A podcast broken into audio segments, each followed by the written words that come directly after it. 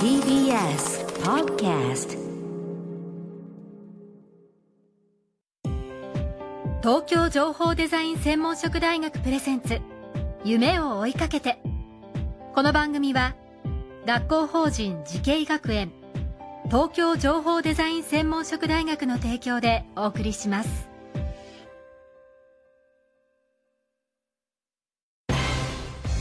未来あったらいいな。こんな世界できたらいいな。情報とデザインの新しい学びをクリエイト。才能と未来を共に育てる。学校法人慈恵学園東京情報デザイン専門職大学。来年4月開学予定。オープンキャンパス開催中です。夢。それはもうすぐ実現する。新しいコンセプトとテクノロジーであなたの才能と未来が開花する学校法人慈恵学園。東京情報デザイン専門職大学プレゼンツ。夢を追いかけて。今夜のお客様は株式会社スパイラルマインド代表取締役鎌田拓さんです。よろしくお願いします。よろしくお願いします。えー非常に若々しい感じなんですけれども実はほぼ同世代で。で1学年だけ私の方が上なんですけれども、はい。あのー本当にその若々しい感じが。いえいえ、あ。安藤さんも。いやとんでもないです。ああの私が言わせたみたいになりましたけど。いや今日本当によろしくお願いいたします。よろしくお願いします。さあではまず最初に簡単に鎌田さんのプロフィールをご紹介させていただきます、えー鎌田拓さん現在54歳でいらっしゃいます。小学生の頃からソフト開発を行い東京理科大学入学後にはバンダイやセガなどでさまざまなファミコンゲームの企画や開発さらには1995年自身の会社を立ち上げて楽天 GMO など大手メディア企業のアバターサービスを手掛けていらっしゃいます。現在は人間らしさを生かしたデジタル社会メタバースの創造をビジョンとしたさまざまな開発を手掛けられています。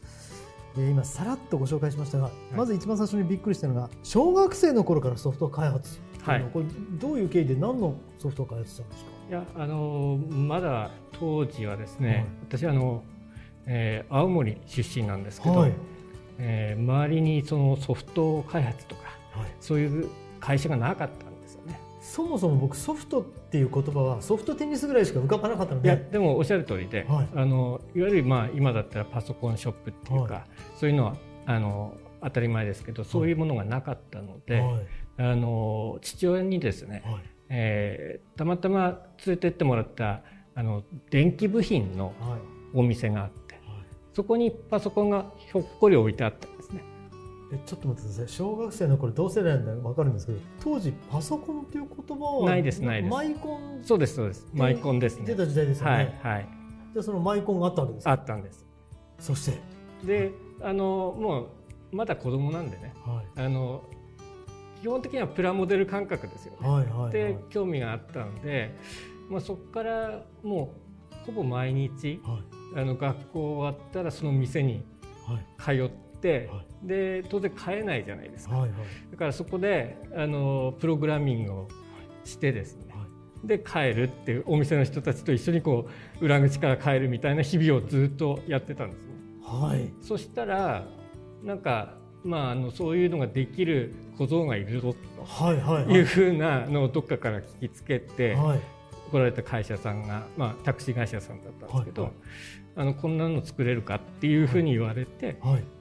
あできますよっつって、できますよだったんですはい。ねまあ、結構あの私面白いなと思ってその社長さんはやっぱりその無駄な走りをしてる運転手さんとそうでない運転手さんをきちんとあの分けてあの正当な報酬を上げたいと。うん。いうふうなことをおっしゃっててそれが分かるように、えー全部それをパソコンで集積して、はい。で給与の、うんに反映させるようなものを作りたいとおっしゃってて、はい。まあ、それのデジタル化から始まったんですね。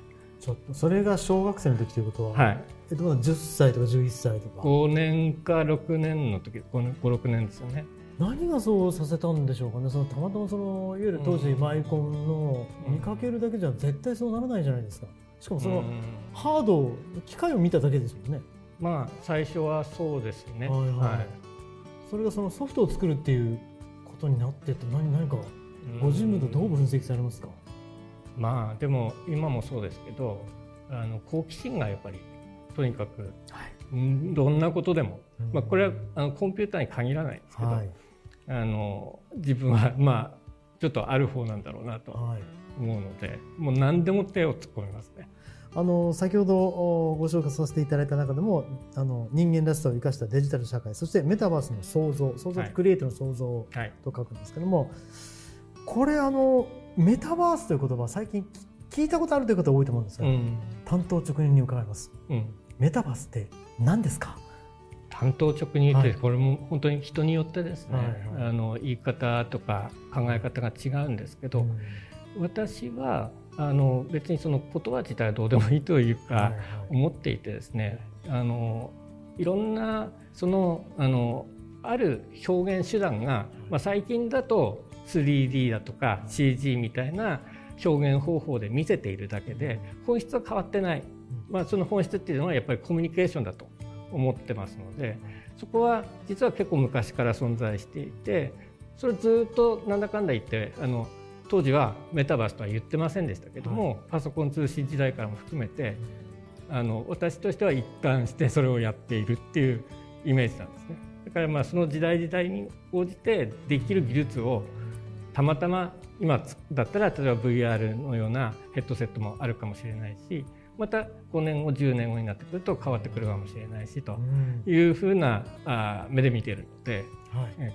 まあ、人とこうやっぱり一番私あのメタバースでですねあの大事なことっていうのは人との出会い。はい。それからまああそこでコミュニケーションですよね。をどういうその形で作れるかその場が大事なんですよね。いわゆるツールに過ぎないということですね。そうです。はいメタバースっていう、ええ。あの技術者なんですけど結構あの技術自体はどうでもいいって言ったら変ですけど思ってたりするところがあってですね、はい。えーもう適材適所その時にやっぱりその目的によって、えーどういう技術を使うかっていうのはちゃんと取捨選択をしていかないといけないなと思っていますね。要は中心にあるのはヒューマン人間のコミュニケーション、そうです。でそれツールが変わってきただけそうです、皆さん分かっていただけたでしょうか、えーまあ、名前メタバースという言葉がね変わってもあの根幹のところは変わらないということだと思うんですけどもただそのツールが変わったという意味では、えー実現できることは変わってきたと思います。そうですね。それに関してはどういうふうに考えてらっしゃいあますか、のすごくいい時代に、うん。えーなってきたなとはい。思いますね。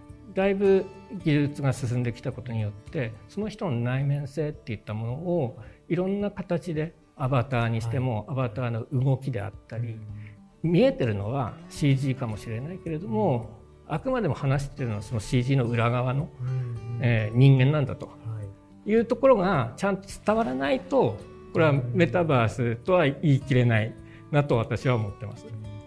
さあお話を伺ってますと10年後20年後の世界大きく変わりそうなんですがその話はまた次回に伺います。今夜のお客様は株式会社スパイラルマインド代表取締役鎌田拓さんでした。ありがとうございました。ありがとうございました。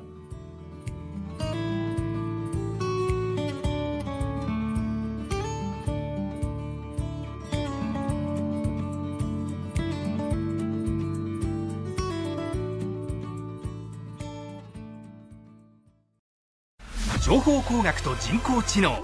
メタバースとサイバーセキュリティ情報とデザインの新しい学びがそこに。時代の即戦力を育てる。学校法人慈恵学園。東京情報デザイン専門職大学。来年4月開学予定。オープンキャンパス開催中です。